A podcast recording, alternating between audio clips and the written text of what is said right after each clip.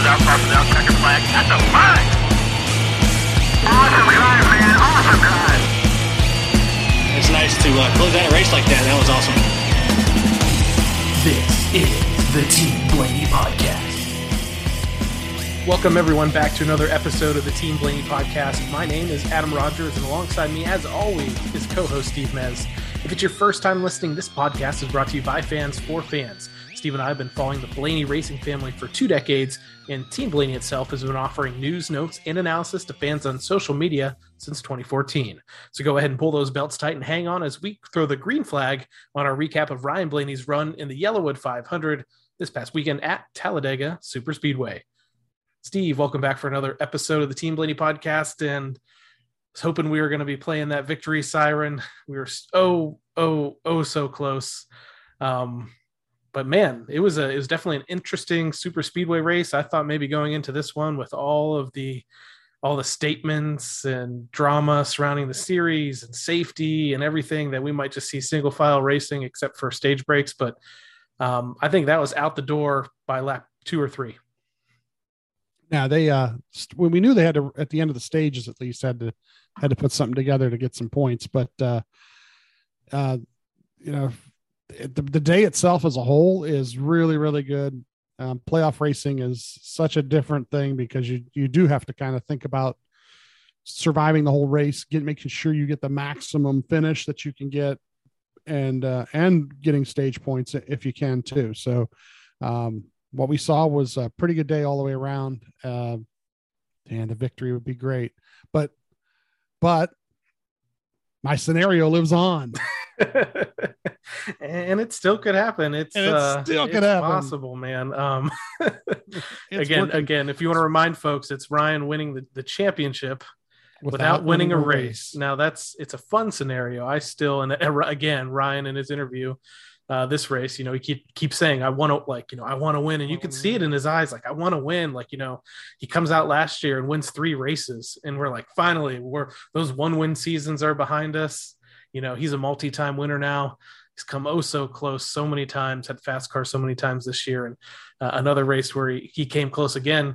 Um, also, it was the first race of four with a new crew chief on the pit box, and that was mm-hmm. Miles Stanley. What'd you think about that performance? It was, um, you know, it was really good. Uh, we know that Talladega um, was, is the type of race where everybody has um, team orders, first off, um, by, you know, Penske altogether, and then manufacturers orders, and uh, a lot of the strategy is based on making sure that all that all works together.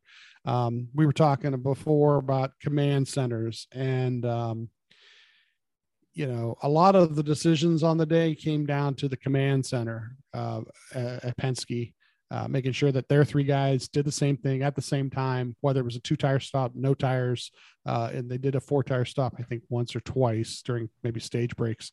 Um, so, uh, you know, those things were all executed great. Um, you know, he, you know, he's temporary. He's not, you know, he's not a change of any sort, because he even said a bunch of different times, we're thinking here.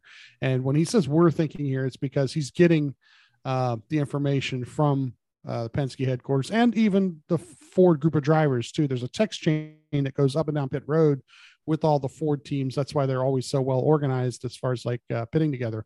Uh, they know what lap they're going to do it. They know, you know, how to get all of them in there at one time. So, um, but he did a great job of executing all that thing, those things. The uh, the uh, crew members they've pulled in from the other uh, from the twenty-one team did pretty good job. Like I said, though, it was uh, mainly two tire stops, although there was a four tire stop, I think, in there. It was pretty good too. So.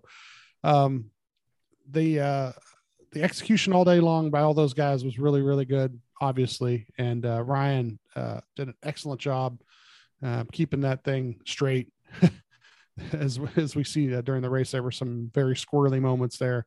Um, but, uh, they maximized and got, got almost as much, you, you know, you can't get too much more than what they got on the day, um, points wise. And, uh, they, they, uh, had a very good weekend setting up the next weekend and setting up my scenario to, to continue on because, because think about it, they got another stage point. So that's, you know, they've gotten two stage points, uh, two uh, playoff points uh, from two stage wins uh, in these last two races. So uh, who knows, maybe one more of those, and those translate to the next round. And um, you know, like I said, the finish of the next round, the next race should be, you know, has to be, I don't even know what it said, twenty-third or something like that, or, you know, it, you know, so they, they shouldn't have too many problems making the next round. And then we've got three pretty good tracks for Ryan: Vegas, Homestead, and then Martinsville. And, you know, it all depends on what the other guys do. He's only got to beat four guys at that point. And, um, you know, if we get non-playoff winners winning races and so forth, uh, that uh, helps that too. And like I said, that scenario, you just some nice top five finishes, win a stage or two here or there in the next round, and uh, onward to uh, Phoenix. You know, I could see, I could just see it all happening. And if, if Bob Pockris was right, I believe he had posted earlier today that Ryan would need, Uh, with no stage points on Sunday, he would need a fourteenth place finish. fourteenth, that's right. It's twenty-three points. Yeah. fourteenth place finish. So any combination of twenty-three points during the day. And that's not including anything from anybody else that happens. That's just yeah. on their own to get to a certain point total. Um, what's what could happen during the first stage is a good stage finish of second or third, and the right two or three guys not getting any points in the stage. And he, you know, he'll outpoint those guys to the cut line, and he could be in at the end of the first stage, uh, if, if, you know, if certain things happen. So, yeah, I, I you know, he can get five points here and five points there in the first two stages. And then as long as he doesn't wreck it and nobody wrecks him, you know, we're in good shape. The other breaking news exclusive that we had on Sunday just before the race kicked off was the fact that um, they had a new crew member with them this week. It was Jean Haslier, on loan from Alpine F one team, uh, lending his uh, expertise uh, uh, mm-hmm. to the crew members at Talladega. So if, if uh, it was an exclusive to uh, mm-hmm. the Team Blaney Twitter accounts. So if you yeah, want to take a look at that, uh, look go back, back, go back, a few posts. Go back to Sunday's, go back to Sunday's Twitter um, for for Team Blaney, and uh, yeah, there's a nice photo of him there, um, rocking that mustache. Uh, we you hope did a great we job. Hope, we hope the we hope the guys have a good sense of humor. Um, You were you you did that last week, and you showed it to me last week, and you're like, "Should we do this?" And I'm like, "You know what? Let's have some fun." And uh, I'm glad you did. I'm glad you did. We came up with a nice backstory, and uh, like I said, I hope uh, hope Jonathan, the guys at the shop, got a good laugh out of it. Uh, uh, maybe you ease the tensions a little bit uh, during the week last week, you know, or during Sunday, really. So. All right, so let's do it. Let's jump into our recap of Ryan Blaney's run in the Yellawood five hundred this past weekend at Talladega Super Speedway. Yeah, another Twitter thing that happened during the race is uh, my pen. Did you see my pen died? Dead. R I P R I P to the pen. Oh, my wife was next to me. She's like throwing pens at me, and then she's like, she pulls it out, pulls out the the inside guts of it, and it's like it's empty. It's just totally drained. I'm like, yeah. If people don't understand what happens here is that I kick back on the couch, sometimes pull up an in-car camera, you know, have my chips and pizza and whatever else, and just enjoy the race. And Steve has notebooks that he just feverishly takes notes with, and apparently goes through pens like crazy. So mm-hmm. um, that's what's happening on race day. Uh, so if, you, if anyone ever wonders who does the most work around here, it's, it's probably Steve. I, I enjoy doing it, though. That's the fun part is, um, yeah, the, the note taking, and it's totally different this weekend because of Talladega, the way it's, the, you know, the racing. I'm not going to tell you he passed this car, he passed that car, because you didn't every... get you didn't get all fifty-seven lead changes uh, in the oh, laps man. that they happened on. No, we, ah, not, okay. we did not play with that. We took some generalities on this one, um, but last week I was saying it was six pages of notes, but it's actually twelve because it was six front and back. So this week is ten. Um, I scaled back a little bit. I tried to take a break. But once again, like I said, I wasn't keeping track of every pass that, that Ryan had and, and, and, you know, anything that happened there. So uh, Saturday qualifying, like I said, they should have just canceled it, but, but they went ahead and did it anyway. Um, he ends up nineteenth, and we know, we know that the car's trimmed out for race trim at that point. Um, and it's so funny because they don't miss by much really, but if the wind blows the wrong way down the front stretch or the back stretch for those guys, it's two, you know, it could be a tenth, and that tenth is five spots, but we know that the, when the racing starts, it really doesn't matter. So, and, and so quite twenty, honestly, it did not matter. No, yeah, because the twenty gets the pole, and you know, what kind of day does the twenty end up having? You know, um, stages of sixty, one twenty, and one eighty-eight, uh, seven sets of tires, fuel window of about thirty-four to thirty-eight. That becomes important later. Uh, to the rear, we have the eight, the twenty-three, the forty-five, and the seventy-eight. Oh, and on Saturday during that, did you see the eight uh, the problems the eight had with its brakes hitting the uh, official. Yeah, that was that was really unfortunate. And it was one of those, it's like such a weird thing because it's like happening almost in slow motion, mm-hmm. uh, but mainly just because I don't think she knew that was going to happen. But yeah, yeah. Tyler, you could tell, is pretty shook up after that. You know, they're trying yeah. to ask him, you know, about the damage to the car. And he, you know, he's like, I don't, you know, I don't care about, about the damage, damage to yeah. the car at this point. So um, crazy. Yeah. Uh, it was crazy interesting because they, when they pull in, they pull in on an angle too. And it's a good thing they pulled in on an angle because when he hit, hit her, it knocked her up over the wall, and that was all that happened. And, you know, she got a pretty good bruise or, or, or bump, I'm sure. But if they would have pulled in straight flat against that wall, he would have pinned, she would have got pinned to the, you know, to the wall, and uh, would have been real bad. So uh, it's just one of those things I saw on Saturday. I thought would bring it up, but uh, it, it's something to do with the smaller brakes that they have on, on these cars for Talladega that um, uh, during the race, uh, a couple times they were going to pit under green. Josh mentions to Ryan to make sure your brakes are set right, um, just so that they, you know, because you're, you know, going two hundred miles an hour and not thinking about that kind of thing. Um, so Josh reminds him a couple times when they come to pit on a green. Uh, so yeah, eight twenty-three, forty-five, seventy-eight to the rear, um, and then the, the helmet switching that happens while they're on pit road before the race. Um, for me, it's totally scary because uh, I, I'm listening to the communication.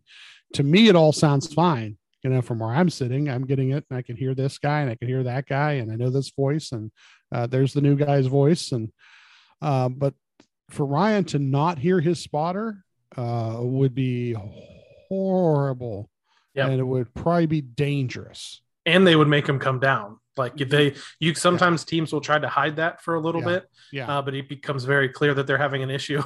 And honestly, if, um, I know you're paying attention to that, but the T V broadcast was actually running through like some scenarios and talking about Ryan.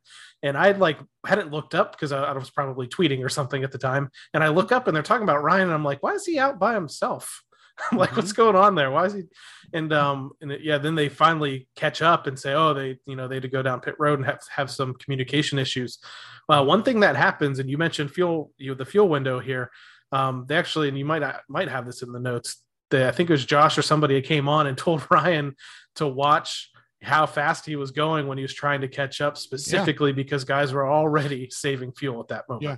Yeah. And, and, and because he was, you know, if he would have floored it, he would have used a little more fuel than anybody else just to get back up to the pack. So um, he tried to tell him he had enough time to get to where he had to, to be careful, saving and so forth. Uh, uh, he pit stall, he took, pit, he got pit stalls too, which I found extremely interesting and kind of cool. And it works out really good on the day because he ends up being the, you know, the front first Ford on pit road um, by doing that too. Um, Roger comes in on the radio a um, bunch of different times during the race uh, when when the action is calmed down, when there's a caution or, or a stage break, you know, and uh, so it's kind of cool. He comes in. Uh, the in-car camera wasn't working at first. No, um, I think uh, it was for a lot of people, too. Yeah, yeah. I was um, kept checking back, kept checking back because uh, th- this is one race that it really is helpful. Even though it's right through the windshield, it's still so cool, especially when he's leading. It's so yeah. cool to see, you know, every once in a while you'll see something creep up on his left or his right, but then, uh, then, you know, he's out in front. Uh, it's a kind of a cool camera angle. Um, so yeah, uh, we'll go ahead and start two laps in. Ryan, uh, runs in there in the low lane, running about twentieth to twenty-third. The ten's leading at that point. Uh, lap five, it's back to twenty-eighth. And this kind of will happen anytime you're back in the pack. Your line, their line moves a little better, gets organized a little better.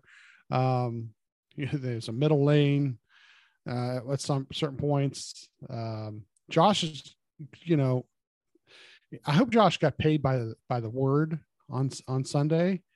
Uh, because his inst- you know, his information is constant. And if you go to his um, Facebook uh, or Instagram uh, stories right now, uh, this is Monday night, um, he posted a picture of like ten or twelve batteries that he had sitting there. They're all decharged now. He went, you know, and he changes these things on the fly during the race and pretty much doesn't miss a beat. But um, that's incredible how often he had changed batteries. And that's because he's not keying up the microphone constantly. And uh, it's interesting because he will sometimes not encourage Ryan because I mean, this, these are things I'm sure they've worked out ahead of time, but he'll try to tell him if certain is moving a certain way or a certain guy is pushing a certain way. to try to help Ryan to get to a better position, basically uh, within a line. Um, then we get the lap seven, a caution for debris with the forty-two's window. And Ryan was on the radio right away. He's like, somebody's window just flew by. Josh was like, what? And they got they had a good view of it on, on T V too. It was uh-huh. kind of cool to see, I guess. And uh, it was fly. Well, it was cool because it didn't hit anybody. Yeah, that helped. But uh, but it flew up and over to the right hand side of Ryan as his, his his line was coming through there. So, um, Miles says they're uh, thinking uh, Mustang here. Um, they're pitting for two tires, uh, and they know they have to pit one more time here. The two car gets a penalty. Uh, Ryan's back to twenty-first here, and uh, the one car is leading on the restart, lap twelve. Um, the, the lap fifteen to forty-three is leading, and the whole field's two by two. Ryan's back to twentieth at that point.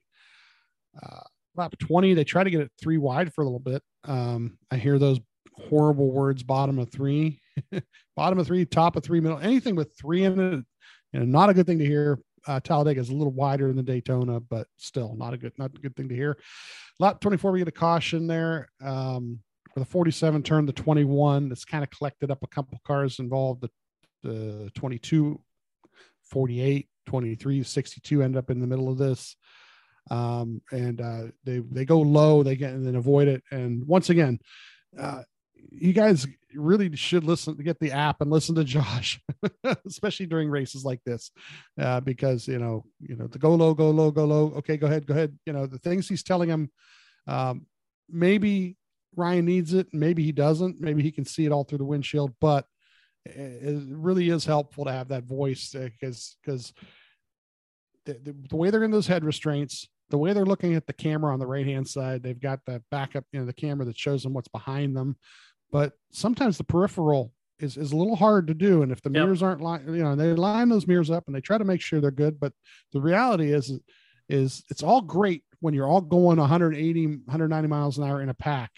Um, you know, you've got, you know, at that point, Josh is giving you how many, in, you know, how the guy in front of you and how the guy behind you is pushing and how much of a gap they have on the guy in front of them and behind them. But when things happen and something's sliding down off the banking, or going up into the banking, or, you know, coming across sideways, he's the guy that picks that up and can see it better than anybody else. So, uh, you know, and always this, important. And this specific incident was actually one of maybe two or three times in the entire race that a third lane uh, formed and was actually moving. So Stenhouse is leading that outside lane, and it was actually making some headway. The twenty-one jumps in front of it as, you know, anybody, not anybody, but a lot of guys would do to try to, you know, grab onto that momentum and move forward, but couldn't take the push from the forty-seven. And as you were saying, the importance of Josh here and the vision of Ryan, like this car, the twenty-one and everybody is coming from all the way at the top of the track and Ryan's on the bottom. So yeah, I think the go lows are important here. Very, very close, you know, mm-hmm. you know, maybe a couple feet from being collected in this accident. So, Um, and it was good to see, uh, you know, I think only two cars were out, out of the race in this one. I think the, the twenty-one and the twenty-three uh, at that point, but uh, most of the rest of the field or anybody that's collected, and it actually did keep going for the rest of the day. Yeah. Um, so uh, my, uh, Miles uh, says they're thinking yellow here, which is a fuel only stop.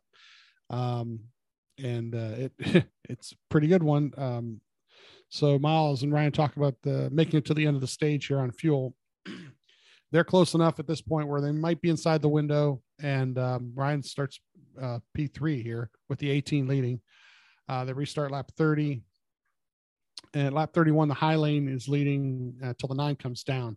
So we're starting to see some dicing a little bit now where guy one certain lane pushes through. If it pushes through, the guy may peel down, try to cover the other lane. If the top lane gets a run and he can't cover that lane, then all of a sudden a new guy may pop out there. Uh, so we get a little bit of this. Uh, the nine, the eighteen, and twelve are all in the low lane together. Uh, lap thirty-five, the ninety-nine takes the high lane and does the same thing and takes the lead here. Then lap thirty-six, the ten does that, you know, taking the lead. So the high lane guys get get the run. They push forward, then they take the lead. The, the eleven does the same thing in the next lap. Um, and at this point, it's lap thirty-seven. Ryan's in the low lane, and he's now tenth. Now he was third just a couple laps ago, but this, this, this kind of cycle happened a couple times here. And um, at lap uh, forty, the ten and the eleven are swapping the lead. Um, both lanes back and forth. Ryan, like I said, is running about tenth at that, that point. Uh, lap forty-three, the, here's a cool thing. The twenty-two comes down behind Ryan.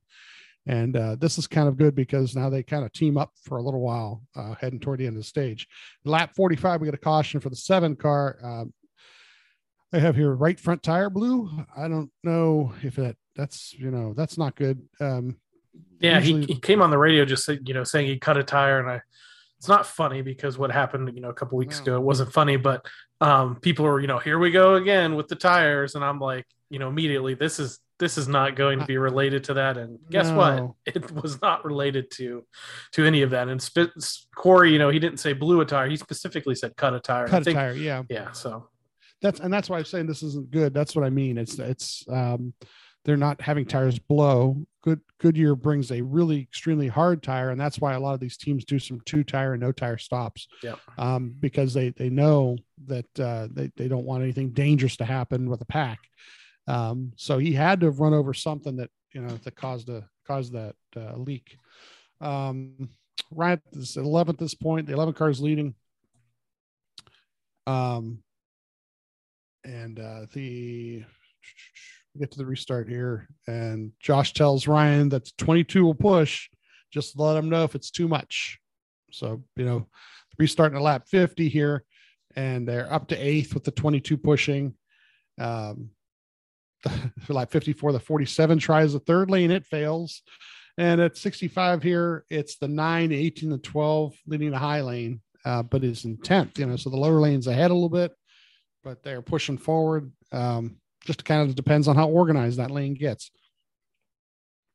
At lap fifty-seven, the twenty-four is trying to lead both lanes at this point. He's trying to, you know, manage the runs from both lanes.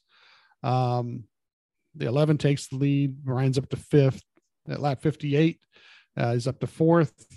And then at uh, lap fifty-nine, Ryan gets his lane going, and uh, it pushes to the lead.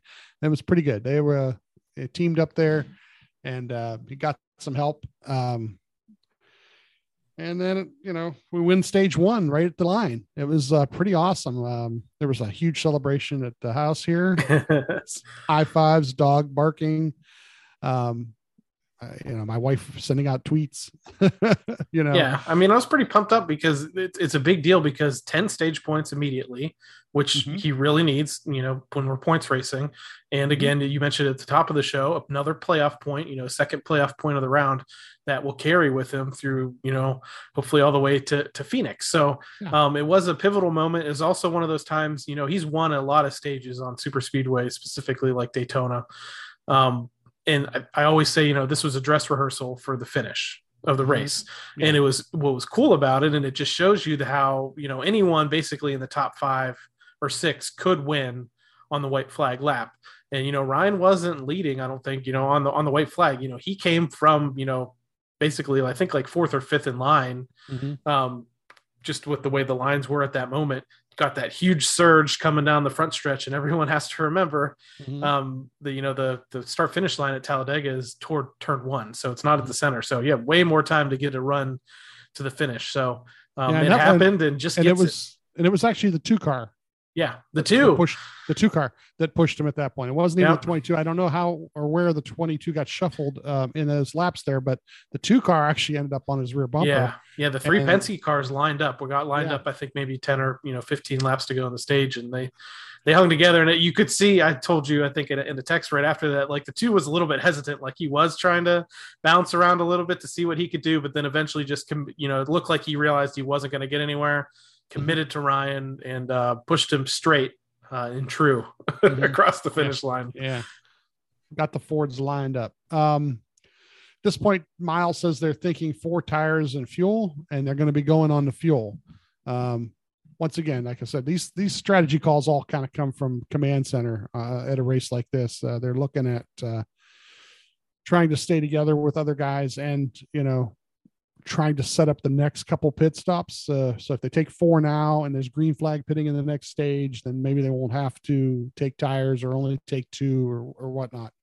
Um, so goes in first, but comes out fourth. Now three guys oh. in front of them either took two tires or no tires. Yeah, that so, wasn't bad. I thought they were going to come out like fifteenth, and no. yeah, came out fourth. I was like, oh, okay, pretty, pretty good. So, um, you know, Roger comes on a few times here to say good job to Ryan and the crew. Um, they'll get the restart at lap sixty-six and fourth. Uh, he pushes the forty-three to the lead.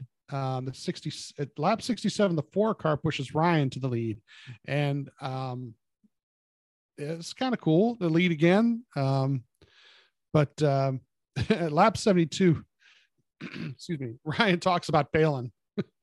He says, "I don't want to get wrecked up here." they're, they're, it got you know, a, it got a little dicey, and honestly, I I'd mentioned this to you kind of offhand, but you know, the one making the huge moves was Ryan, but mm-hmm. he was also getting uh, some pretty massive pushes. Uh, yeah. What was this the, the moment when he was getting the pushes from the four? I can't remember. The four car. Four, right. Yeah, the four. The four so. Car. So, you know, Harvick uh, was pushing him, you know, in some points through the turns. Uh, I mean, the one was doing that at some point later, too. But he, the, his pushes specifically down the front stretch, though, were relentless and yeah. not always centered. No. And and and uh, they make a move here. And I, I know the T V broadcast, um, uh, you know, the, uh, says the announcers are I got you don't want to know exactly how I put it. Um, but they're talking about, you know, and juniors, and unfortunately Junior is somebody who understands plate racing really well, but uh, he's talking about, you can't give up the track position. You can't give up the track position, but as we find out, um, it works out. And one thing that this triggered to me, uh, if you watched, you're watching what happens. Okay. So he's getting squirrely up there. Guys in the front are worried about a crash happening. Uh, he bails on the thing, you know, and, and you watch him go by and you're going, why is the best guy out here getting out of the way? Something's going to happen here if we don't calm down. And that's what ends up happening, is it causes the whole field to kind of calm down here. The ten takes the lead, and I've got the next, I don't know, ten, fifteen laps where the ten's leading. Then now they'll get totally single file, but one lane pulls about ten or twelve cars ahead of the other lane. Um, Ryan kind of, you know, here, let's see, uh, by lap eighty-three, he's twenty-first, and he's not even attached to the lead pack at this point. He kind of yeah. loses them a little bit. Um, at lap eighty-five, um, Ryan is in the back up to twenty-third now, and they're trying to get back to the, the lead group. And like I said, the ten's still leading. Um, and Ryan, oh yes, because there was a bump there from the six car at one point earlier. So they were discussing whether he got any damage from that, because he's, you know, yeah, it was a weird situation too, where, you know, I think Ryan came up and threw a block, and then the six decides to just take him three wide in a move that mm-hmm. was not going to work. No. But yeah, Ryan does block him pretty hard. They do make contact, and yeah, uh, lucky it wasn't bigger, but it was a weird thing. I thought that Keselowski did it in that moment um, to try yeah, to take it so, three wide up there. But yeah, and I think that's part of why, and that's part of why he bailed at that point, I, I believe. So um, lap ninety, he's back to twenty-eighth here, and um, just hangs out. Lap, yeah, and not ninety-five. Uh, Miles saying the Snap-on or Mustang is going to be the call, and they're twenty-fifth. Um, so the next two or three laps, they do a good job of getting their grouping up to the main group again. So they're all part of the the big pack at that point. Uh, lap ninety-eight, they're pitting, um, and they're just five seconds of fuel. That's it. He counts it down: five, four, three, two, one, real slow. Um, And then at lap ninety-nine, the twenty spins out coming to pit road, no caution. That was kind of interesting. Um, lap one thirteen, uh, there's still teams pitting. So certain groups came in together, and some of them tried to hang out longer and hopefully, uh, you know, have a caution happen or something. But um, as it all com- completes uh, the cycle, the eight is leading, and Ryan's up to about thirteenth. So, you know, for losing that track position, uh, they got some of it back just on a pit cycle. Um, See, that's what I think when you're talking about Junior, you know, I don't think he was taking into account pit strategy, right? And the fact that on this next pit, you know, Ryan at that break took four tires and waited on fuel. So they could do a fuel only stop in this next stop, which immediately mm-hmm. helps gain track position. Plus they pitted first, which sometimes has its advantages as well, as long right. as they all get on and off and get up to speed properly, yeah. they can come back out with lead. So I don't, I think he wasn't thinking about that at that moment. Yeah. Um, lap, uh, they kind of come back together. A couple other things. He drops back a little bit in the middle here at lap one oh six there in the low lane, back to twenty-second here. Um, at lap one oh seven. They swapped lanes again uh, with the twenty-two pushing him. Um, by lap one fifteen eight in the five car swapping the lead, and Ryan's seventeenth. Um, and by lap one twenty, the nine ends up winning the stage, and Ryan's seventeenth. So, you know, and the eight, the eight runs out of fuel in front of the field, yeah. too. Um, like coming, you know, I think it was to the white or something like that too. So that's a scary situation, and that's, you know, a team that was pushing it. Uh, maybe they wanted to stay up with the the rest of the people they pitted with, but yeah, they were right on right on their mark and actually ran out. Mm-hmm. So, um, Miles says they're doing going to do four tires and fuel here. They discuss. Uh, Ryan just discusses how he thinks a wreck is is is coming. Um, They tell him we're going to go on the jack, uh, but we'll be waiting on fuel. Um, and they gained four tires and fuel. They gained six spots according to this on pit road, four tire and fuel stop. So I don't know if some guys or some teams are just lax and they were just like, or they were trying to put more fuel in or, or whatnot. But um, uh, which I yeah. do think in this situation is possible, because you yeah. might mention it a little bit further down the road. Uh, they talk about they right get, here. Miles yeah. thinks about coming back in right here yep, to top, top off. off. And then right. a, lot, a lot of people do um, come down and, and Mi- top off. Yeah, Miles leaves it up to Ryan. Um, and uh, they move up to tenth as some of the other ones come in and top off. So uh, Roger comes on to tell him that uh, where he is in the in, to the cut line at this point. It's just kind of cool. Uh, But yeah, the full, the fuel mileage stuff toward the end of this stage, it gets talked a lot about on the T V broadcast about them being concerned that they're, you know, I think at one point they said Josh tells them, and you will you'll bring it up, you know, he's right on yeah. the right on the line on the number. So. Yeah, um, Josh at this point tells them if it gets sketchy, bail. So if it you know if he thinks it's going to be you know crazy up there, um, we get nine leading the restart at one twenty-six. Line nine is in the low lane. Um, And lap one twenty-eight, Ryan's in the high lane, gets it up to sixth. Um, he's got the one and the six behind, pushing behind him. The seventeen's leading the low lane at this point. Ryan gets it all the way up to fourth. At lap one thirty-one, the one takes the lead with Ryan in second. And then uh, lap one thirty-four, the one leads, Ryan in second. The top five are all single file, which is really cool because you can conserve some gas when you're the second guy in the line. Um, at lap one forty, the top ten guys are they're they're they're out in front of the other group. Um, and at lap one forty-five, the other lane catches up here. We're still second at this point. Uh, lap one forty-eight, the other lane has you know challenging for the lead now with the eleven car challenging the one. Um, lap one fifty, the top five are single file ahead of the low lane. Miles asks, "Save as you can," you know, which you know. At lap one fifty-two, um, Ryan gets a little squirrely. Uh, the one goes low. Um, but at lap one fifty-three, Ryan takes the lead in the high lane. I was going to say, this so. is what actually gives him the lead here is that, you know, he does get squirrely pushing the one, mm-hmm. and it actually comes to his benefit. And then, you know, for here on out for a little while, this mm-hmm. is like typical Ryan Blaney super speedway racing where he, yep. they Penske cars want to get up front.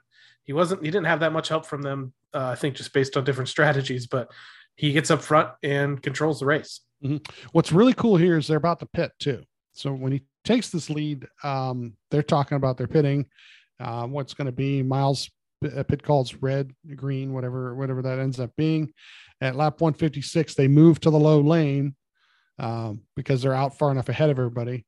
And then um, at, uh, one sixty, the low lane, and the top fifteen are single file. So they're all lined up knowing they're about to pit at lap one sixty-one. Uh, they do right side tires and fuel. He leads that whole group off of pit road. So they, they did a good job coming down pit road, being in front of everybody, no penalties for them. Unfortunately, and this is where it all starts to hurt, hurt Ryan in the long run. The six car and the four car both have penalties. And this kills them because this couple Fords that if they were around at the end probably would have been able to, to help him. Uh, lap one sixty-four, Ryan reassumes, uh, resumes the lead. Um, the six is still up in there, but he has to serve his penalty. And then he's got the one, the forty-three, and the thirty-eight behind him. Um, one sixty-five is trying to cover both the lanes. At lap one seventy, the high lane, the top five um, are ahead of the low lane. The low lane is led by the forty-three, which then surges ahead here. Um, and this is, they start talking about the fuel things here. Um, Miles says to turn the alternator off, uh, save when you can. Unfortunately, you're in front, so you really can't save at all. Um, and they tell him at this point, though, that he's right on the number on fuel, um, which, you know, if there's a green white checker at that point, you know, yeah, uh, not good. But um, lap one seventy-six, uh, lap traffic gets in the way, and it's really dicey there because a couple of the cars are going to go high, then they get to the next group, and they are they going to go low, um, and it, it hurts them at the, because at lap one eighty there, the low lane is led by the forty-three, taking the lead, and the forty-three blocks Ryan at this point. And then at lap one eighty-two, we get the caution for the sixteen, and um, we're good on fuel at this point. Yeah, it helped. It definitely helped the fuel situation, because I think it was going to get really tight here. One thing that I thought was weird, and I heard this multiple times post-race, and not that it's that big of a deal, um, but obviously you're going to be paying attention close enough to present this, is the fact that they did take two tires on that last stop.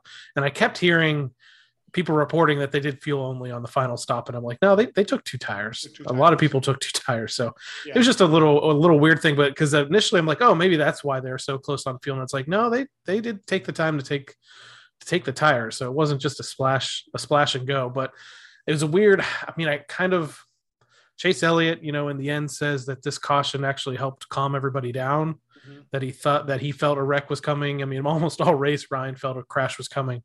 So I was kind of split on my thoughts on um, not, not why they called the caution. I think they kind of had to, with the way uh, these guys tend to crash coming to the checkered flag. That sixteen car sitting there at the end of pit road wasn't going to be in a good spot. Um, so I understand that, but I was split on whether I thought it was better or worse for it to come out uh, for Ryan in, in this position.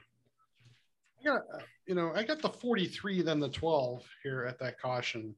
Um, so where the nine is actually back further. Yeah. Yeah. He's third in the line behind the thirty-four. So it's the forty-three and the, with the one pushing him, Ryan gets the, uh, the low lane with the thirty-four behind him, which, which is good because you got the only four there.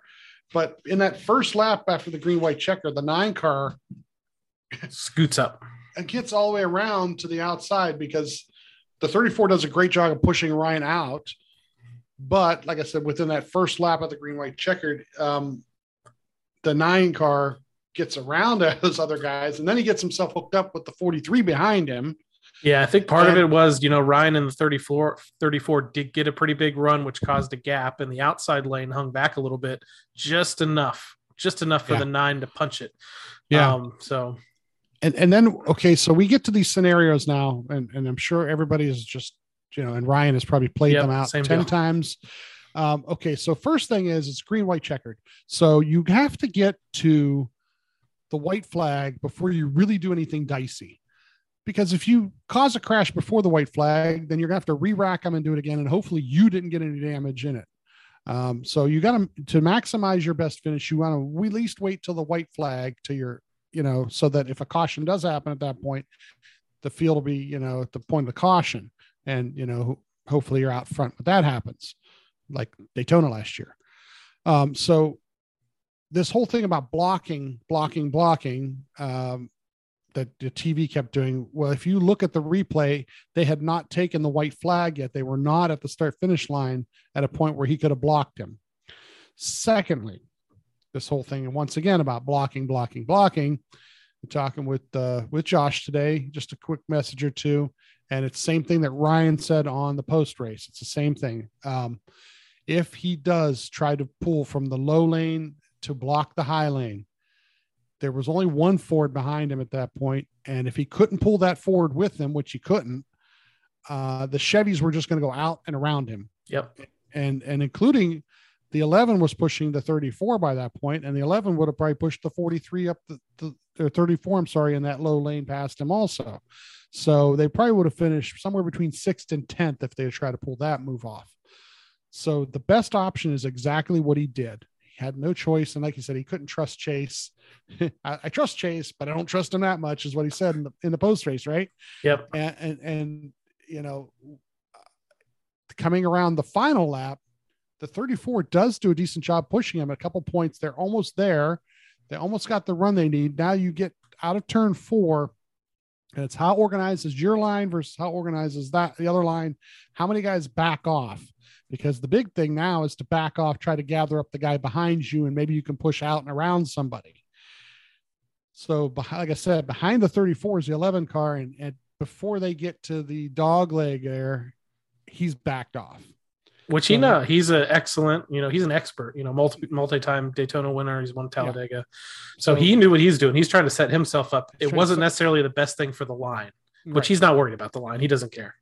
And in the high line, just the, just something different happened with the, the forty-three pushing the nine, and the one was pushing the forty-three, and probably a, only a difference of maybe a hundred or two hundred or maybe even three hundred yards difference. But in the next couple hundred yards from that dog leg on, the one car was still pushing at that point before he decides to bail. Okay. So at the point he pushed them, he pushed the nine way out there. Yep. Not the forty-three, because if you watch, Ryan slides over at that point to try and go around the nine on the other side. He actually gets in front of the forty-three. Yep. Now the forty-three dives low because the forty-three doesn't want to try and push Ryan up there at that nope. point. But He's man, if he to, did, oh, wouldn't that have been man so if he did? Crazy. Yeah. But they don't have the the best so, of relationships. Yeah, so, yeah, but he's and he's a Chevy too. Yeah. So that's a, once again, Chevy's not you know not going to help him. So all those combination of things happen, but yet he does, Ryan does a pretty good job of getting himself to where you can almost side draft uh, to, to chase. And if they had another hundred yards, he would have passed him. Um, he gets within a half a car length at the start finish line for the second place finish. So uh, like I said, once again, overall playoff racing, great points day. Yeah, it kind of takes the wind out of your sails because yeah. you led so many laps. You led so many laps going into that ending, and uh, you know, led the laps going into the ending. Uh, you won a stage, and you're the best driver out there for super speedway racing, and you proved it again. Really, um, just didn't get the victory to go with it. Um, but, and I think uh, I'd already accepted it pretty quickly. I actually accepted it at the white flag because. Mm-hmm. They were, I mean, did he have the outright lead or were they side by side? I can't remember, but I think he might have had the out, the outright lead or really close to it. Yeah. They were, and I was like, man, you know, the guy that's up front at the white flag almost, unless there's a crash behind mm-hmm. and a caution comes out, that like Daytona almost never wins. Yeah. So I was like, all right. At that point, I was just hoping he'd get a top five because I'm like, everyone's going to split them or something weird's going to happen, and you have a long time to think about scenarios as they're coming around Daytona or at Talladega. So, yeah. But then when he got so close, I, I was back in it again, and then yeah, immediately deflated. But the the, the realization, the realization of there not being enough Fords up there in that top five or six or seven or eight things is is is there is really where a lot of it changes and happens, because and I'm not saying those Fords had to be all in line either. No, but if but if one or two more guys were in that pack, and when other guys bailed, they all of a sudden shot the gap. Maybe they were the guy that Ryan could have hooked up with, you know, so that he could have tried to block and then take that push. Um, one of the examples is the twenty at the twenty-two car. Um, you know, he discussed ahead of time how he thought these races always went and ended up crashing at the end, and then guys get a finish that they don't necessarily deserve or whatever. And he ends up moving to the back thinking that that's what's going to happen.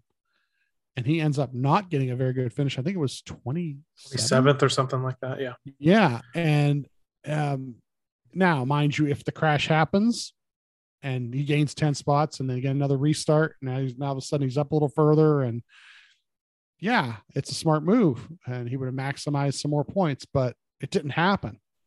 They did kind of race really well. And that was the, the cool part of the whole day, is that we didn't see, you had the anticipation that the big one could happen, because it could happen at any minute. Anything could happen. One guy gets swirly in front of a bunch of other guys and bad things could happen. But the reality is, is they were able to race that whole race without it happening. And, and that's what really made it a good race.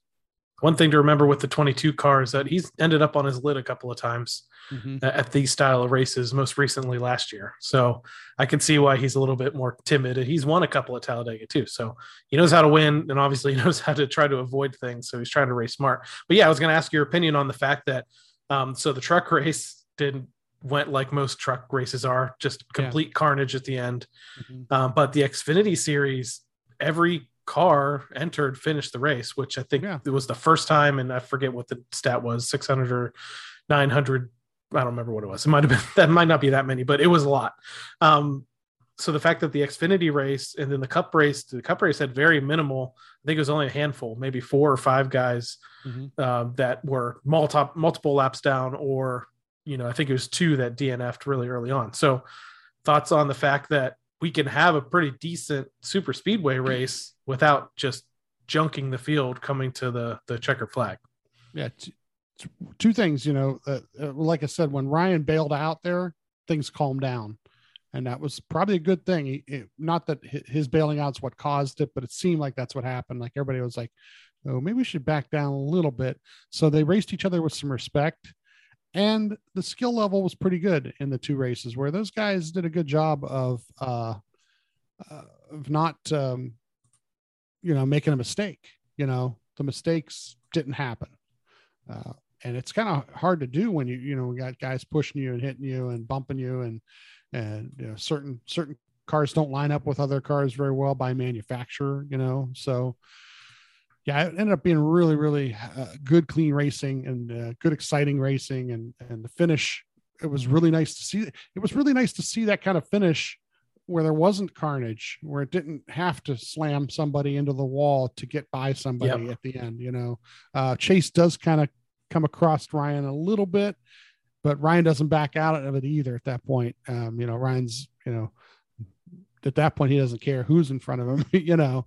Uh, and he had, like I said, he had enough momentum where he made it within a half a car length at the start finish line. So, so I know we talked a little bit about it at the top of the show, because I think we're just excited about the finish and the position the twelve team mm-hmm. is in going into the Roval.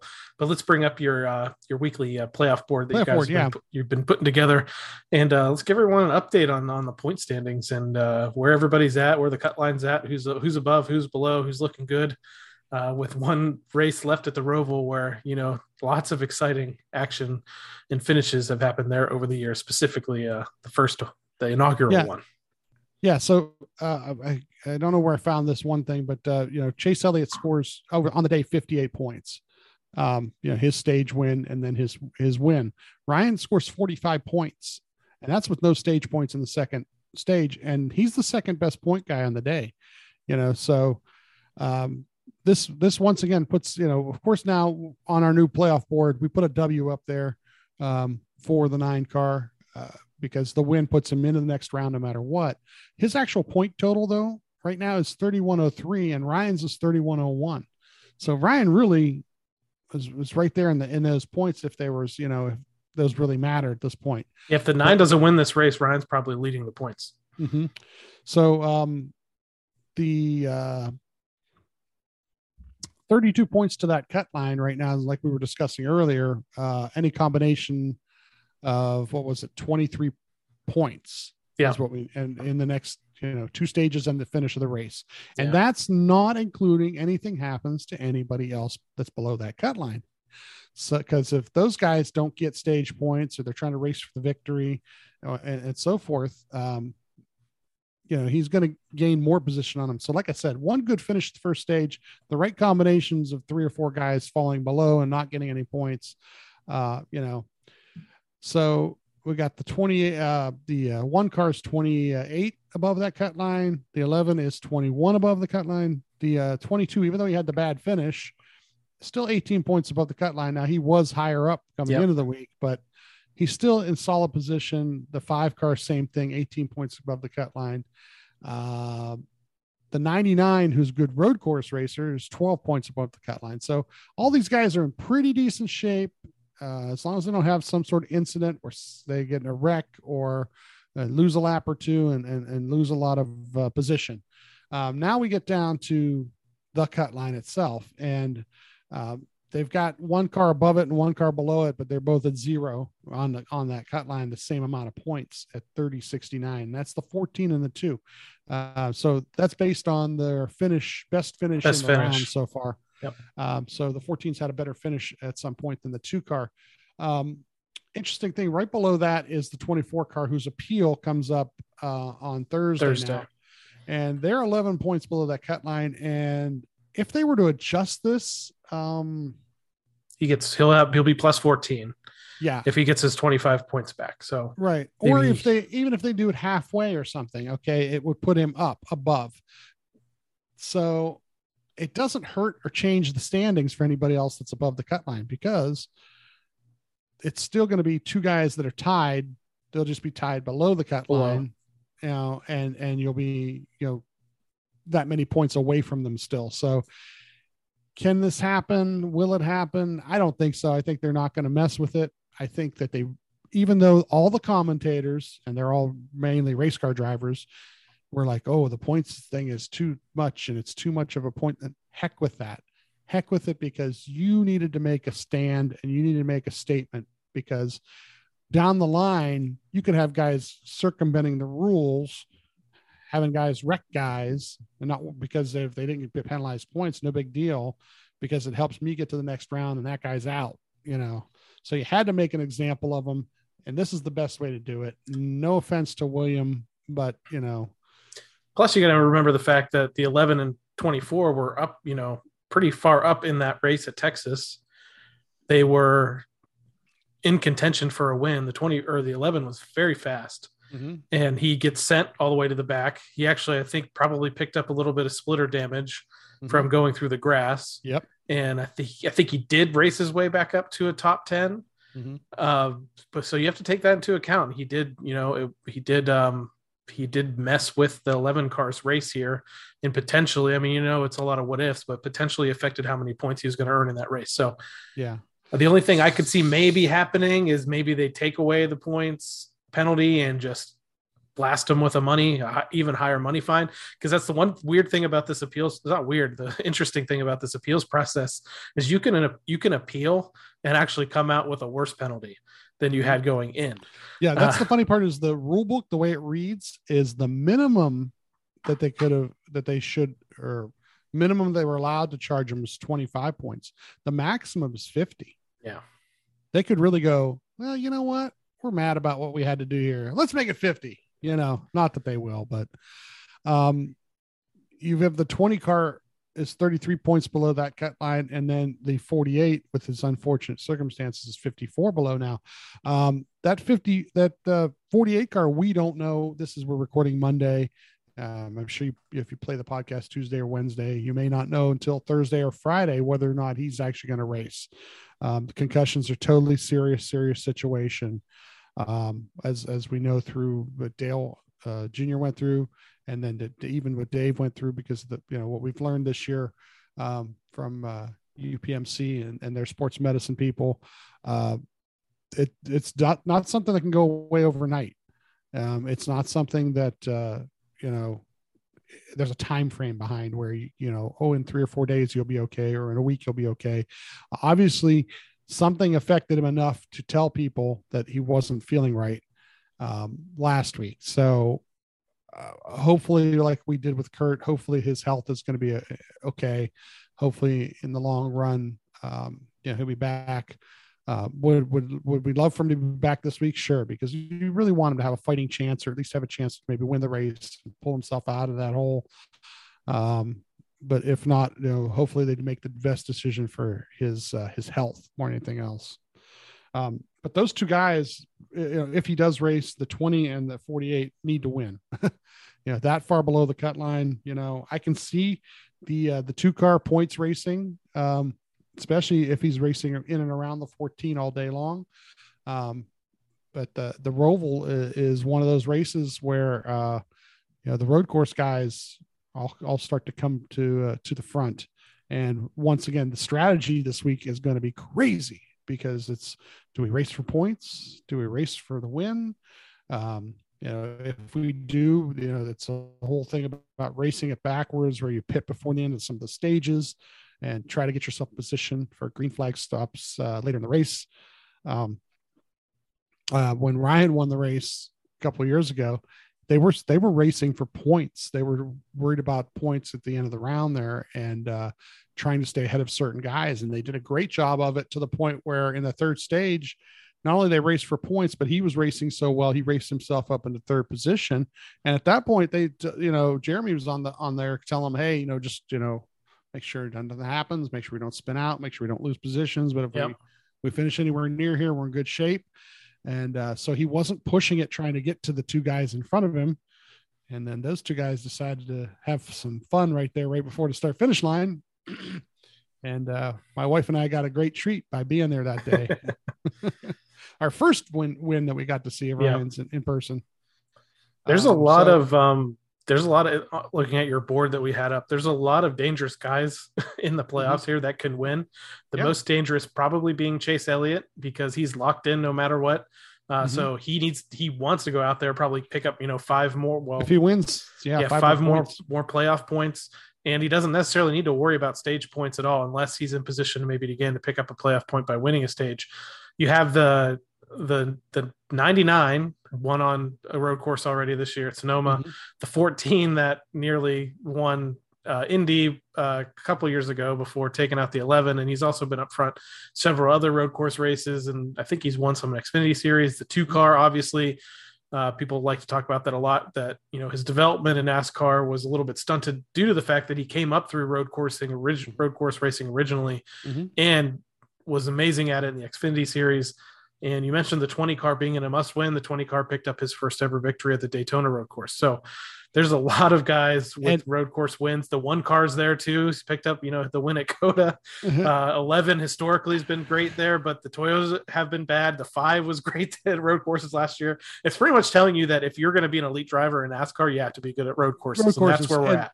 And, and, um, you know, I saw somebody post something about, we're not sure that the, you know, the twelve team would be very fast on the road course and so on and so forth. But I was thinking um, about Indy and what they did, their strategy. If the tires are pretty much the same as what they brought to Indy uh, for, for Goodyear, um, they may race long. In other words, go all the way through a fuel cycle or two, try to try to race the race with one less pit stop or whatever that, you know, or a green flag uh, fuel only stop like they did in Indy. And truthfully, the Indy situation, uh, except for what happened on the last lap or two where he got spun out, Uh, it worked really, really well. They were up in the top yeah. four, top five. And truthfully, there was a sputter on pit road that if they didn't do, they may have come out in front. And if they come out in front and control the restarts, who knows what would have happened that day. But like I said, once again, that strategy was, people were like, what are they doing? But then in the long run, it was perfect strategy. They were right out in the, in the top five, um, ex- except for when, you know, people decided to spin each other out. So Uh, look for that kind of stuff this weekend too, whether it's the twelve team or, or the two team or, or whatnot, you know, um, they may be on some, some similar type strategies where they race long at the end, of, go ahead and take the stage points and then don't even pit during the stage break, stay back out there, pit during, uh, during green flag pitting between the first and second stage.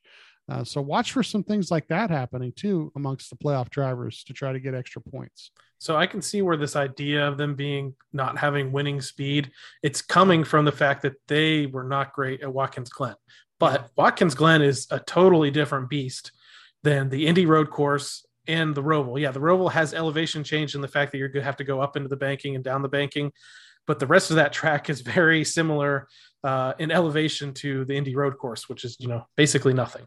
So I would assume, you know, if they were fast at Indy, they're going to be fast at the Roval.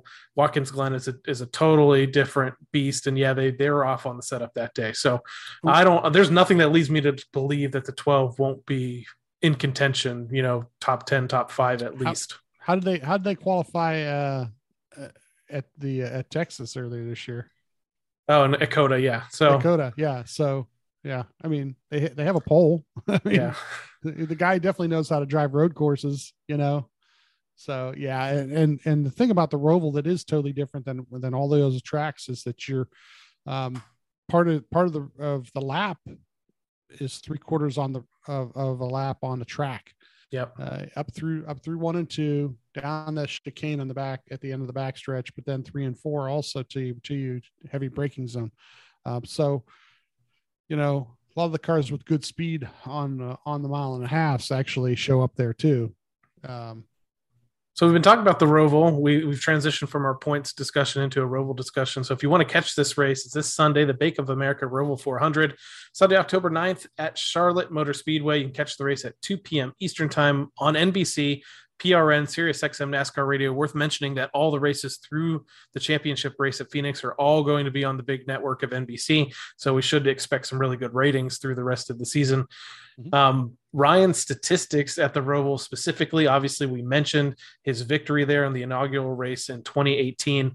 Uh, the twelve car has never finished outside the top ten in four races at Charlotte, one win, two top fives, four top tens, an average start of twelfth, and an average finish of five point eight. Uh, he's led laps in three of the four races, with the most laps led coming in that very first race of sixteen. Uh, he led ten laps here last year uh, when they visited uh, Charlotte uh, for a second time. So, or for the fourth time. So, as I said, you know, a lot of guys in that in that top twelve in points that are battling to get into the top eight are all dangerous, and they all could uh, go out and win this race. And I think the twelve is definitely one of them. Good uh, new paint scheme this week. Uh, uh, I'm pointing to it on. That's true. uh, the uh, discount tire on the car this week, which is really, really cool. I saw um, somebody posted yeah. last week on Discord um, that the twelve, twelve, uh, is that the twenty-two one you have there? Yeah, I was going to say we got some good history. The Kentucky yes. win, and I think you won others in the in this game too. So. Yeah. So uh, the somebody posted on Discord uh, the the twelve uh, discount tire paint scheme that they're uh, one of the um, diecast manufacturers has out there now, or they're going to be selling soon. So uh, I didn't really realize that they were going to do a discount tire twelve car this year. Um, so really, really cool. They've been a great sponsor, uh, you know, through. Uh, the uh Xfinity, and now you know we've seen them on the two car a couple of yeah. times this year, but uh, to see them on the twelve car, that's going to be pretty awesome. I think I think all the sponsors at Penske are fighting fighting to get on the twelve car somehow. No, definitely has been uh, attracting a, a lot of attention, and hey, that's where that you know he signed a you know a multi-year long-term extension with Penske uh, a couple months ago too. So. Um, again, everyone's excited. Uh, I know there were some folks after the way the, uh, and if anyone's been following Race for the Championship, this past week's episode focused on uh, the Coca-Cola six hundred. And it reminded me, outside of what happened to Ryan, it reminded me that that was one of the best races of the year.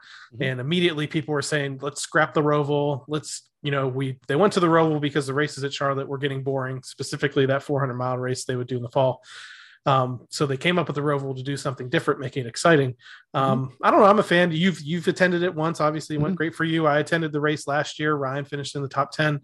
Um, I think it's fun. I think it's worth it. I think it, it adds diversity, uh, especially to that area. The fact that, you know, that Charlotte, Virginia, South Carolina area, you know, tons of NASCAR tracks in that area, all of them ovals. Uh, why not, you know, have a road course smack dab in the middle of that. So, Um, that's my thoughts on that, on that, at least. Yeah. So, I, you know, when the, when the, when the schedule in the last couple of years morphed into the schedule that it is now, um, the older fans, you know, don't want road courses, but those of us who watch other forms of racing too, you realize that road courses are, uh, a good test of a driver, you know, and for these guys to adapt so quickly. You know, back in the day, it used to be Boris said would come in and, and maybe one or two other guys. Uh, uh, Michael McDowell was actually one of them at yeah. one point when he early in his career. Um, they would come in and they would do really well at the two races they had every year. And then, you know, then, you know, the other guys would, would dominate the rest of the races. But now by doing this, you're seeing that uh, out of thirty-six guys every week, about twenty-five to thirty of them have gotten good at it. Because why? Because you do more work on it. You do more simulation, you do more testing, you, and you run them year after year, and you learn where breaking points are. You, you learn about sh- certain types of shifting, or how to do certain things under braking, or, you know, all those things. And this year's car is more made for road courses too. So I really, to me, really like it. I really like watching a guy and a guy make a mistake and then make up for it. Um, we saw Ryan race at Mid-Ohio, Uh, years and years ago in the Xfinity series. And uh, at one point he s- slipped and fell right off the track basically. And then the next two laps gained twenty spots back, you know? Um, so, you know, the, the, the road courses aren't going anywhere, and the Roval is a great creation because it gives you that combination of it's a road course. Oh yeah. And by the way, we're going to use the track parts of the track too. And we're going to get it back up to one hundred sixty miles an hour down the backstretch, you know, and then we're going to break hard coming into the front stretch. So, yeah, you know, and, and the things that have happened in the first four years there are crazy.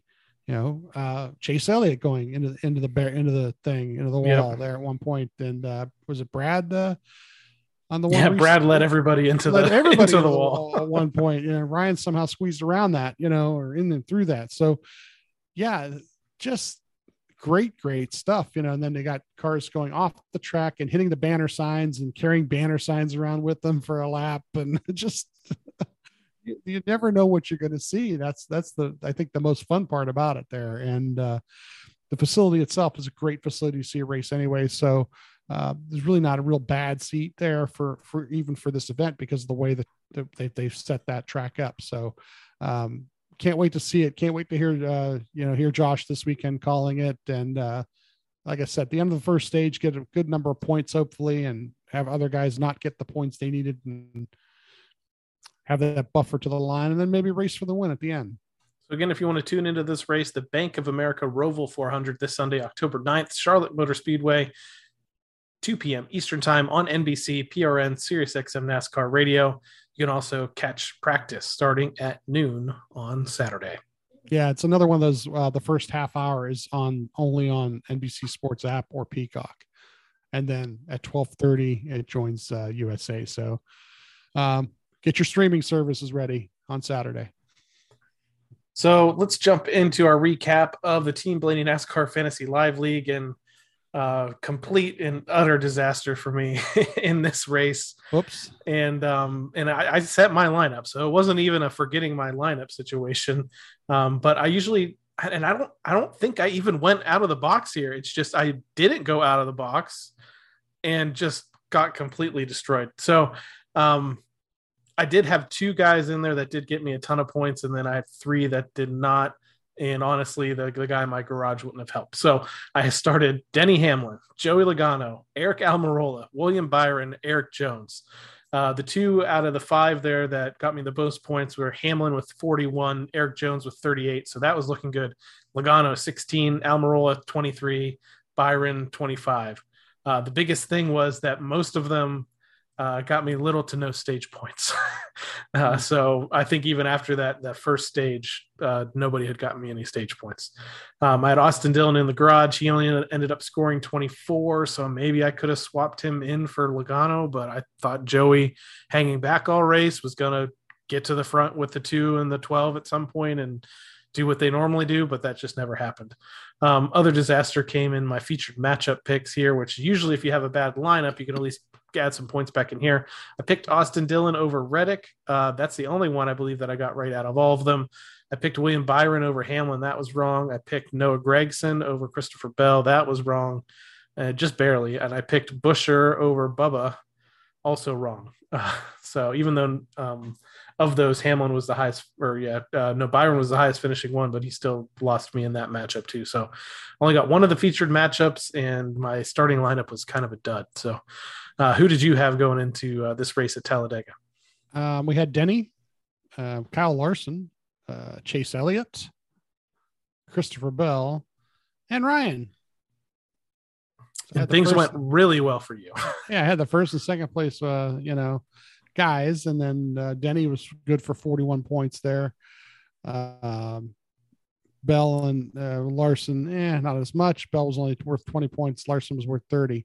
Uh, my matchups, I had uh, I had Reddick over Dillon. That did not work. I had Denny over William. Um, I had uh, Noah over Christopher. I don't know why, but I thought Noah in the forty-eight would, you know, especially so racing. Racing for owners points, they were going to do well, but I guess it just didn't happen. I had Bubba up over Chris Buescher. So um, overall, not too bad. Um, uh, there were a couple that were better, but um, yeah, not too bad. Let's uh, talk about the standings. So let's take a look at the uh, top ten in points earned this past week at Talladega Super Speedway in the Team Blaney NASCAR Fantasy Live League. Just going to throw it out there that I finished uh, forty-eight with one hundred fifty-three total points. So Um, now let's go up to the tenth position. Alyssa C, two hundred eight points. ninth, the Dalai Lama four, two twelve. eighth, here's your team. Mez twelve, two fourteen. Uh, seventh, Moose Hunter nineteen sixty, two seventeen. sixth, Penske Fan twenty-four, two eighteen. We've got a tie here for fourth. Joe Lopez won, and Cheesehead Fan, two twenty-two. Third, Two Bushes, No Johnson, who's come on real strong in the late stages of the season, two twenty-five. Uh, Blaniacol, second with two hundred thirty points. And winning this past week in the Team Blaney NASCAR Fantasy Live League at Talladega is T J H three, two hundred thirty-five points. Um, that's a new name, uh, so congratulations to them for picking up the race win in the Fantasy League. Um, let's take a look at the playoff standings. Um, we'll run through. So we actually have a, a three-way tie for eighth here, so that's kind of where we're going to start things. So we have Joe Lopez one, Frygal twelve, and Go twelve Go, all with one thousand eighteen points in eighth. Uh, Moose Hunter nineteen sixty in seventh with one thousand twenty-one. Uh, in fifth, a tie for fifth, we have Blaney's Daisy and J D Racing at one thousand twenty-seven. Uh, fourth, Bulldog zero two seven seven, one thousand thirty. Uh, the defending champ, Clyde's Chicken Pit Racing, in third with one thousand thirty-eight. Uh, it's really tight here, second and third. Alyssa C, one thousand forty, so just two ahead there. Uh, then there's a little bit of gap here to the first position with Moose sixteen sixteen with one thousand eighty-two points. So Moose sixteen sixteen in the lead for now and the playoff standings for the Team Blaney NASCAR Fantasy Live League. Um, Now let's take a look at the overall standings. Myself holding down the twenty-seventh position with five thousand four hundred twenty points.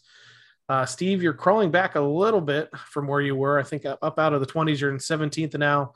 Uh, Mez twelve with five thousand five hundred eighty-one. Now uh, for the important stats here, the top ten in the overall standings right now in the Fantasy League. In tenth, Two Bushes, No Johnsons, five thousand six hundred eighty-eight. Uh, Blaney Kicks Beep in ninth with fifty-seven oh eight. Eighth, Factory of Sadness with fifty-seven forty-two. Seventh, the Dalai Lama four, fifty-seven fifty. Sixth, Eric D fifteen, fifty-seven sixty. Fifth, Math Mom four, who was strong all year, slipped a little bit recently, fifty-seven seventy-four. And fourth, Moose Hunter nineteen sixty, fifty-eight oh eight. Third, J D Racing, fifty-eight twenty-five. Second, Frygal twelve, fifty-eight seventy-one. And then coming on strong now, the defending champion, Clyde's Chicken Pit Racing, has taken the lead recently in the overall standings. five thousand nine hundred eight points for our leader in the Team Blaney NASCAR Fantasy Live League overall points. Um, trying to see if you have a shot here. five thousand five hundred eighty-one in seventeenth. And the top ten to get to tenth, it's five thousand six hundred eighty-eight. So I don't think it's out of the realm. You just got to pick up a hundred, little over one hundred points here. I think you could. I think you could still rally and get to a top ten in the the overall standings. You're doing well in the playoff standings. twenty, it's twenty a week, and then you got to climb over seven or eight people to get there. So it's sketchy at best. I mean, it would take some really, really good weeks, but uh, you know, it's still a goal, something to work at. So I keep trying. Uh, we, this week should be interesting. You know, this week's uh, picks are just, you know, road course, road course, road course guys. Take a look Stop. at your top twelve, as we just said. Take a look at the top twelve in the standings, and I think you could start any of those guys. Yeah, I mean, you're you're looking at um, really looking hard at guys who need to win, um, because uh, on the one hand, you know, you want to have that winner, but on the other hand, guys who are racing for the stage points Uh, might score more points for you during the day. You know, let's say Ryan races for stage points in both stages and finishes eighth and, or finishes second and third, you know, and gains like forty twenty points. Yeah. Almost, you know, thirty or forty points there, you know, by, by the end of the day. So um, yeah, it's, you get, that's what makes the road courses so crazy, is because you, you know, are you, and, and especially because of this round of the playoffs, you know, um, The two car, I, I think the two car is the guy. I think he really is. I think he makes life um, at Penske pretty good for the week. Tell you what, I'm in, very impressed with what uh, Cindric and Jeremy, Jeremy Bullins have done here, uh, surviving each one of these rounds. Mm-hmm. And I would not be shocked at all if they find a way uh, to get their way into, into this. I can tell you, uh, I'm definitely going to start Chase Elliott this week. Uh, he's got nothing to lose. Maybe he doesn't get all the points because he might not go for stage points, but he could pick up a victory. Mm-hmm. Um, probably going to start Ryan. Um, have my eye on uh, the one car and the ninety-nine, and um, we'll see. Maybe I'll, maybe I'll add the two into my lineup or the two in the garage. Mm-hmm. But the fourteen, the fourteen is another one that I think if he can just calm down at the end of a race and not make, he's, he's made a lot of mistakes, yeah. you know, right at the end of a race that he's run up front. He does have a victory this year, so that's something we can't say, but mm-hmm. um, I think it's a possibility that the fourteen could also put himself into a pretty decent position at the Roval. Yeah. Stay, um, stay away from the Toyotas. Although, like I said, this, this track is totally different than all the other road courses, because that those cars are going to go up onto the track and, and get it up to speed. And hopefully by the end of turn two, you're up at, you know, almost in a full speed there. So you could see cars like, uh, you could see the eleven car up there. You really could. All right, Steve, well, I think that pretty much wraps it up for this week's episode of the Team Blaney podcast. I do want to say good luck to Miles Stanley again in his second outing as crew chief of the twelve car, also to the new uh, the rear tire changer and jackman, because uh, while Talladega, everybody did great, everybody executed, the pressure is on at the Roval and the next two races. So uh, good luck to them. I want to thank everybody else for tuning into this episode of the Team Blaney podcast. If you'd like to learn more about myself or co-host Steve, please listen to our very first episode from last year that dives deep into how we became fans of the Blaney racing family. You can interact with us on Facebook and Twitter at Team Blaney and on Instagram at team dot blaney. Finally, we want to encourage you to support the Ryan Blaney Family Foundation. This organization, championed by Ryan and his family, supports causes like the Alzheimer's Association and U P M C Sports Medicine. Find out more about the foundation online at ryan blaney family foundation dot org or on any of their active social media channels. Um, we are in the month of October now, Steve, mm-hmm. and yeah. uh, we do have a video posted on YouTube, right? Yeah, you posted the video uh, that we did with the interview with Leah. Um, talking about the upcoming uh, Team Blaney walks that they're having, at one at Watkins Glen and one at uh, in Charlotte there in the next couple of weeks. Um, so, you know, go on to the Alzheimer's website for their, for their walks, and uh, you type in Blaney and those two can come up. You can join, you can go to the walks themselves, or you can just join monetarily, um, donate, uh, get your, uh, get your name up on the website there. Uh, so like I said, head to the YouTube, uh, the Team Blaney YouTube page. It's posted there. And uh, like I said, keep checking with their, oh, and their store is open now too. Uh, the, uh, the Ryan Blaney Family Foundation has reopened their online store. So all their items are up there that you can go ahead and buy again, and, uh, you know, get yourself some uh, nice merchandise there, something in purple. The uh, the other th- cool thing that they announced this week, too, involves the walk that's happening in Charlotte on October twenty-second. The first fifty people who join Team Blaney for the Charlotte uh, walk to end Alzheimer's, and they fundraise a minimum of, of one hundred dollars and walk with them on October twenty-second, are going to be invited to a brunch that's going to happen after that walk. So you can sign up for this walk again at A C T dot A L Z dot org. Search for Team Blaney.